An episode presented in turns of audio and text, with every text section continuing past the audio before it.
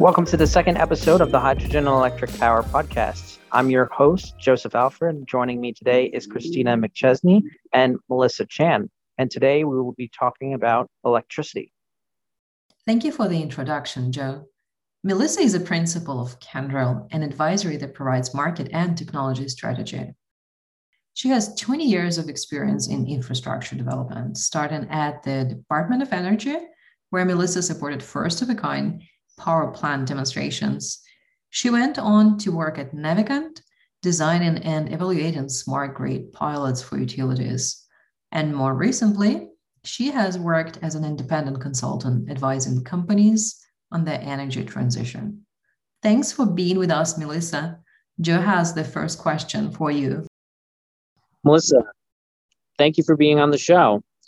Today we're talking about a subject that you know quite a bit about electricity distribution. What are the current challenges for electricity distribution in relation to zero emission recharging of electric battery cars? Well, Joe, that's a go big or go home on our first question. Thank you for having me on the show, and I'm very much looking forward to engaging conversation with you and Christina. To your question about current challenges for electricity distribution and charging of electric battery cars, um, perhaps to provide some context and step back and think about the challenges for electricity distribution. As society is thinking about shifting towards a net zero energy future, lower carbon emissions, there's a move to electrify and be more energy efficient, shift away from gasoline, natural gas, oil, and all these other energy carriers or fuels to electricity. So that you would have no emissions on your endpoint whether it's for home heating or any other use for fossil fuels.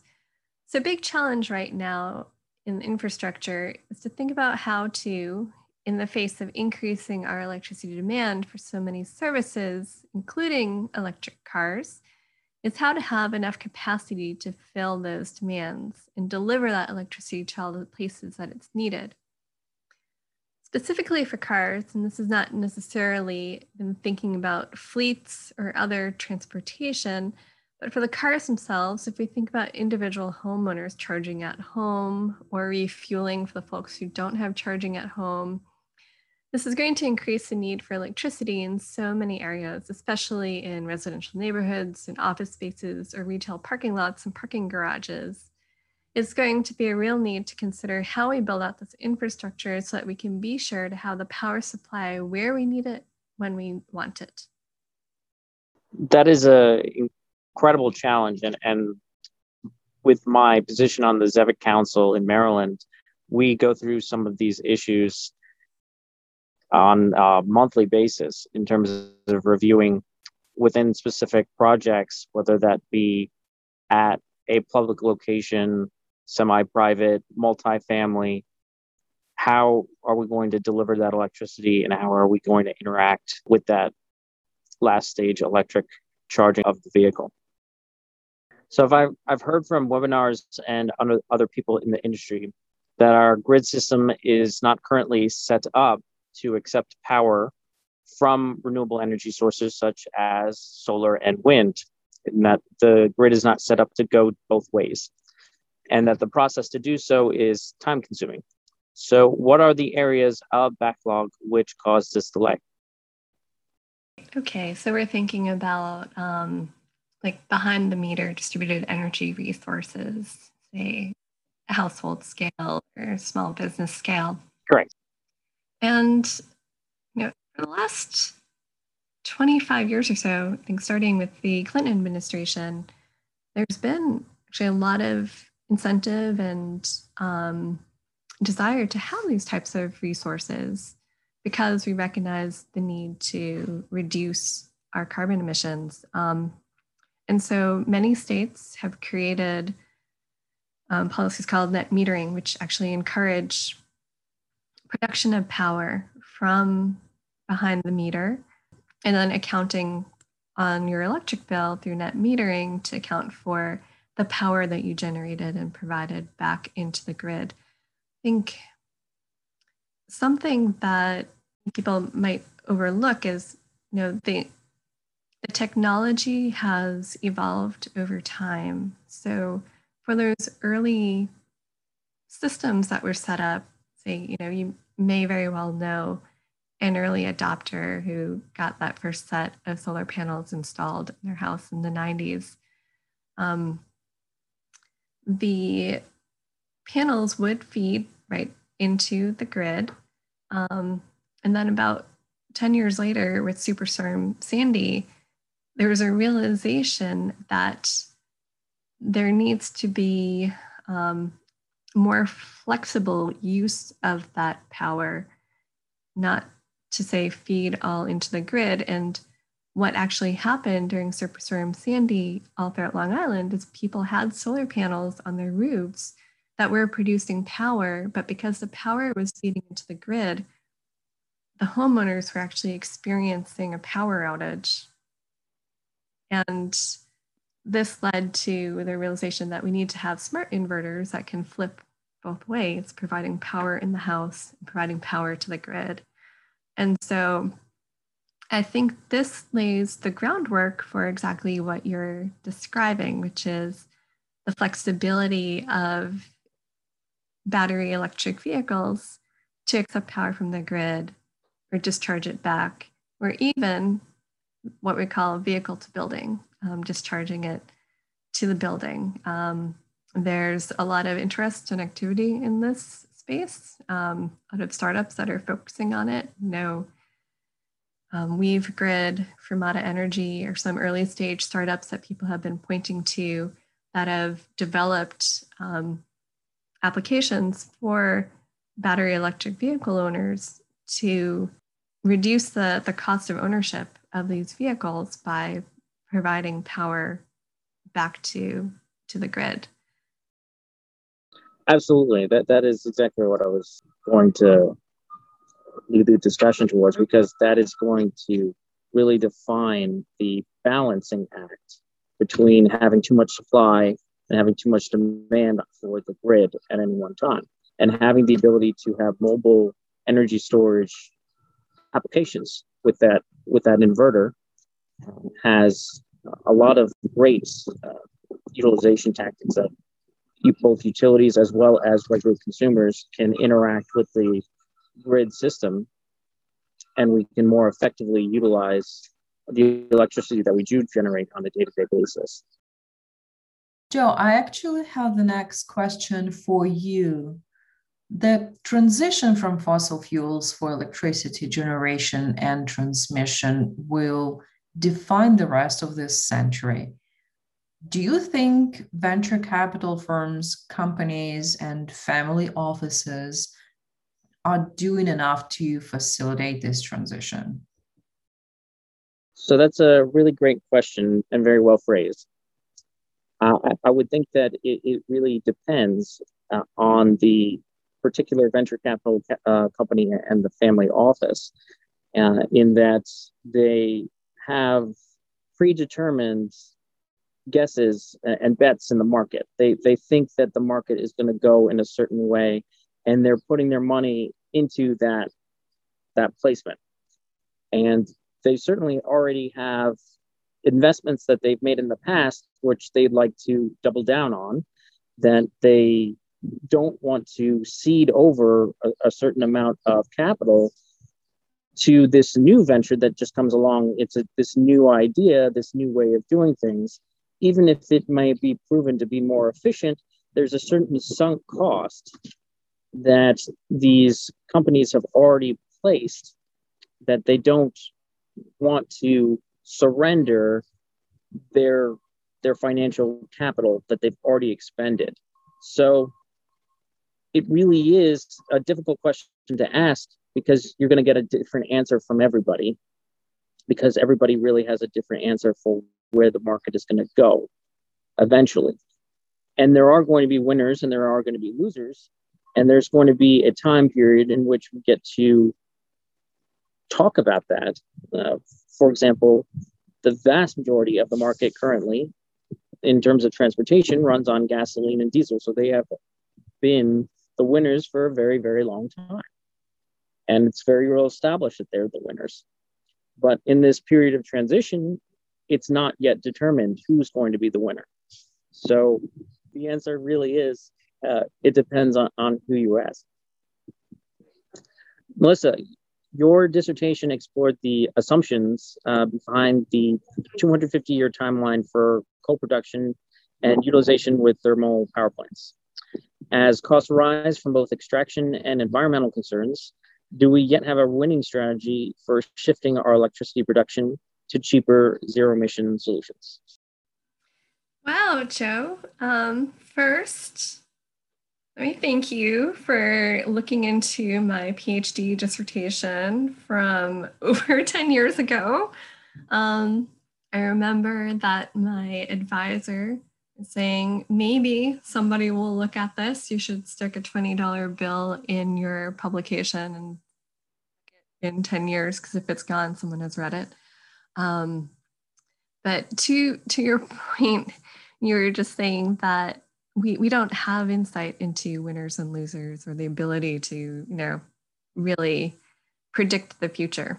Um, to provide listeners a little bit of context around my dissertation research, I was returning to school after working for several years for the Department of Energy on carbon capture and storage. And um, this was back when, if you were interested in climate change research, really um, the only game in town was looking at carbon and capture from coal. And it's nice in 2021 to look back and say, oh, well, it looks like coal is no longer economically feasible.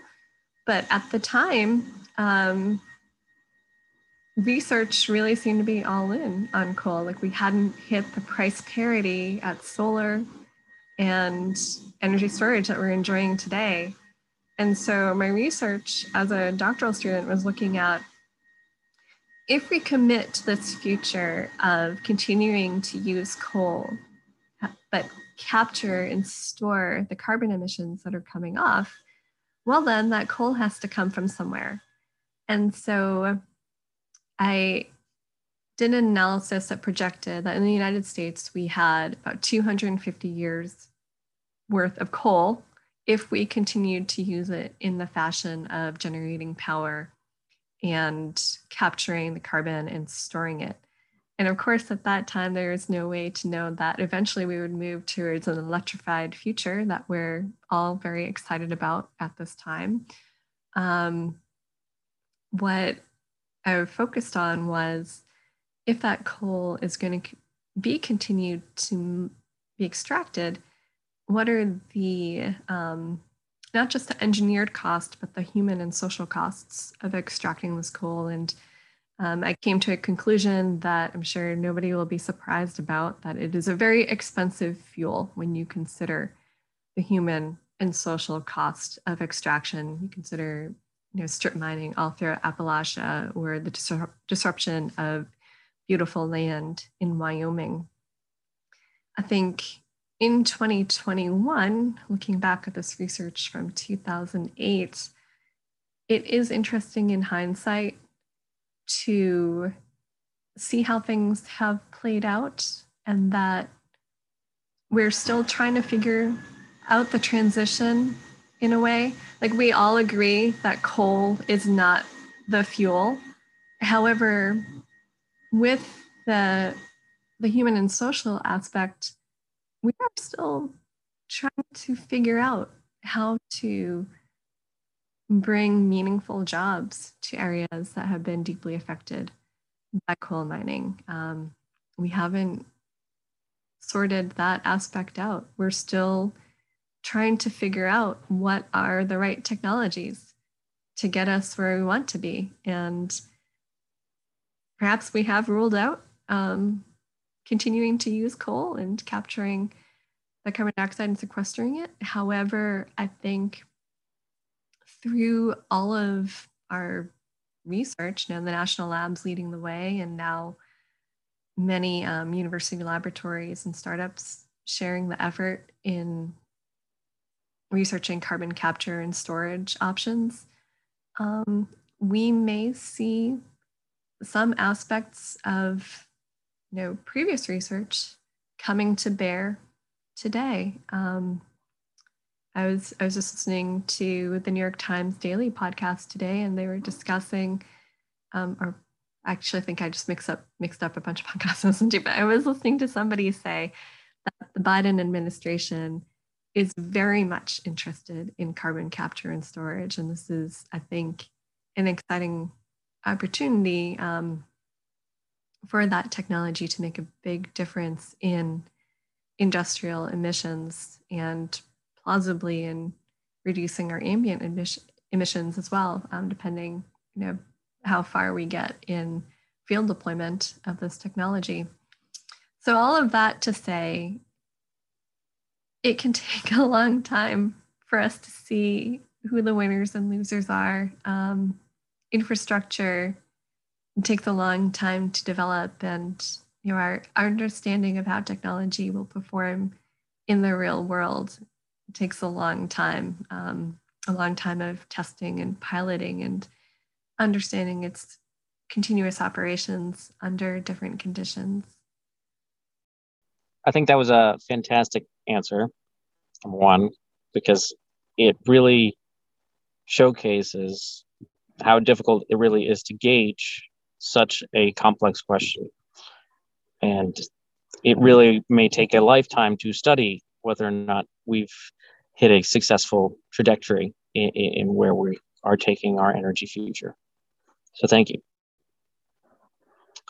Christina, as a computer scientist who needs electricity to function in the workspace every single day, how critical is it for you to have access to low cost electricity sources? And do you believe that the current framework allows you to have that access? Absolutely. Have I ever mentioned that I love to travel? Maybe a few times. Yes, a few times. My husband and I spent six months in Beirut, Lebanon in 2019. Lebanon imports most of its energy from other countries, and with current events, the electricity is becoming more expensive. Because of that, this beautiful country suffers from frequent power cuts every day for several hours which obviously prevented me from getting much work done. Also, because they can't keep the electricity connected 24 7, it's extremely difficult for Lebanon to keep high speed internet up and running. It's also hard to give customers enough bandwidth without paying through the roof for it. So, this meant that using the cloud, downloading anything, or upgrading the software wasn't really possible for me. I knew a lot of professionals working in Lebanon had a lot of issues with electricity and internet connectivity. Obviously, not having proper access to electricity is a huge impediment to tech professionals. Coming to our next question. Joe, a recent House bill in Maryland passed the following and I'm going to quote this here. For the purpose of requiring a builder of certain new housing units or a builder's agent to provide each buyer or prospective buyer with the option to include on or in a certain garage, carport, or driveway a certain electric vehicle charging station or dedicated electric line with certain voltage under certain circumstances. Requiring a certain builder or builder's agent to give to certain buyers and prospective buyers notice of certain options and information about certain rebate programs under certain circumstances, providing for the applications of this act, defining certain terms, and generally relating to electric vehicle charging and new residential construction. My question is what would be the most appropriate distribution channel for builders and their agents to provide to buyers? So, when I was coming up with uh, an answer for this uh, question, I had a couple of different models that that the buyers could utilize um, because it really isn't spelled out in the legislation how builders are required to inform buyers uh, uh, about their choices. So th- this can really take the form in, in, a lot of different ways. Um, you know, builders interact with with potential uh, buyers of homes in you know potential leaflet campaigns in terms of the what is it going to be included within that particular new construction piece. Another possible way is to have a, a meeting uh, for potential uh, buyers who are interested in that uh, in that property, and then they could have you know a slideshow included within uh, this information. But the the fact that the the legislation itself doesn't really spell out how the builders are going to inform the buyers about this, it really gives the the the builders a, a lot of leeway in, in what is compliance with this law. So uh, there needs to be a little bit more of how this legislation should, should be enforced in the future, and that's that's part of what we uh, are discussing at the council. So, Melissa, thank you so much for your time today. The last question is going to be yours. If you were in charge of energy policy, and I know this is a very large question, what changes would you make to our grid and transportation networks to make them more sustainable? Oh my goodness, Joe. Okay, so where to start? And um, probably a topic of conversation for a future episode. But um, I I think there's a couple pieces here, you know, three aspects to go down. Um, one being the policy around infrastructure development operations, and then the incentives for how infrastructure is procured and energy is procured, because energy is what is created by the infrastructure, but you know, that's the service that we want, and how infrastructure is operated. Um, there's another embedded question there around the operation of our existing networks and um, upgrading to the networks that we want in the future.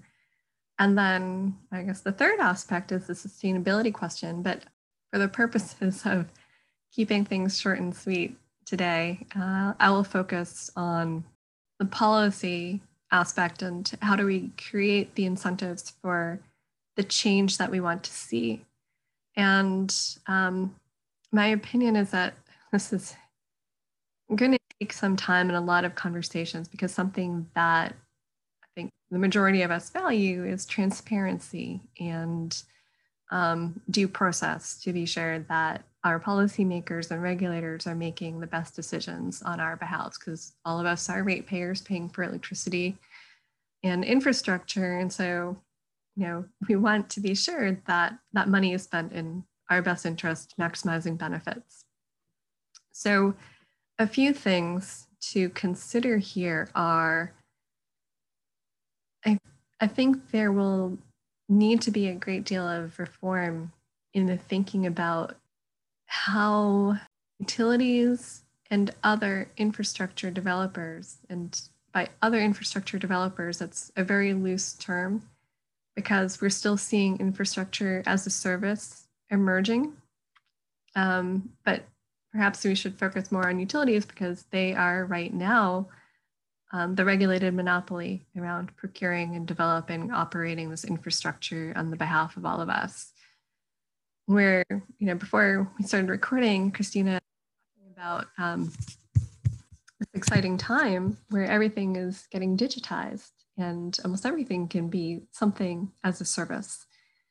But utilities are still incentivized to make money by spending money, which is they're guaranteed a return on capital expenditure. However, something as a service, which is what the rest of the world is moving towards, for example, cloud service, um, cloud computing as a service, um, that doesn't really fit in this model because it's operations. And so this will take a lot of time and a lot of thought for utilities and the regulators to think about in a world where we recognize that operational costs are going to go up if we consider X as a service. Um, how can we ensure that the utilities who are providing the services for all of us can continue to um, recover their costs. There, there must be a creative way to think about that. And along those lines, in thinking about creative financing and accounting, I, I realize that there have been a lot of steps in this direction. For example, with the FERC issuing the orders to the regional transmission markets to tell them to think about how energy storage and um, DER aggregators fit into the market as a whole to provide not just capacity or demand response, but ancillary services. How do you know these new technologies fit all throughout the value stack? I recognize that there's going to be a lot of creative solutions to fulfill those orders. Um, but we may find that as we learn how technology works and how the types of incentives that we're testing out at this time really work in the real world, that we may need to revisit the design of those incentives to be sure that they're playing out in the way that we want to see. So, you know, really exciting time. Um, we're going to see a lot of creative technology solutions in response to policy, but I also think we're going to see some very interesting policy designs in response to where the technology is taking us. Thanks so much for your answer. I think it is an exciting time, and politically speaking, as well as technologically speaking, we don't really know the future. And that is because it really can depend on one person and whether or not they can want to move forward in a certain direction, um, just in terms of legislatively on the federal level. But we have to make do with uh, what we have, and there are always going to be new and interesting projects that departments like uh, the Department of Energy put out for uh, potential resources that startups like myself uh, can utilize. So we must adapt and attempt to thrive within the marketplace in which we are we find ourselves in. So exciting times all around. Exciting times indeed. Thank you, Joe. Thank you very much, Melissa, for joining us today on the podcast. That all the time we have for today. Thank you very much, Christina and Joe, for having me. This is this is fun. Thank you, Melissa and Christina, for another really great episode. We covered a lot of topics today, all the way from coal generation and how long really our coal is going to last us for electricity generation to you know issues in regards to the Maryland legislature and how we can better inform consumers about their choices in regards to electric battery chargers. This has been another great episode of the Hydrogen Electric Power Podcast. We hope that you continue listening. And this has been Joseph Alford and Christina McChesney.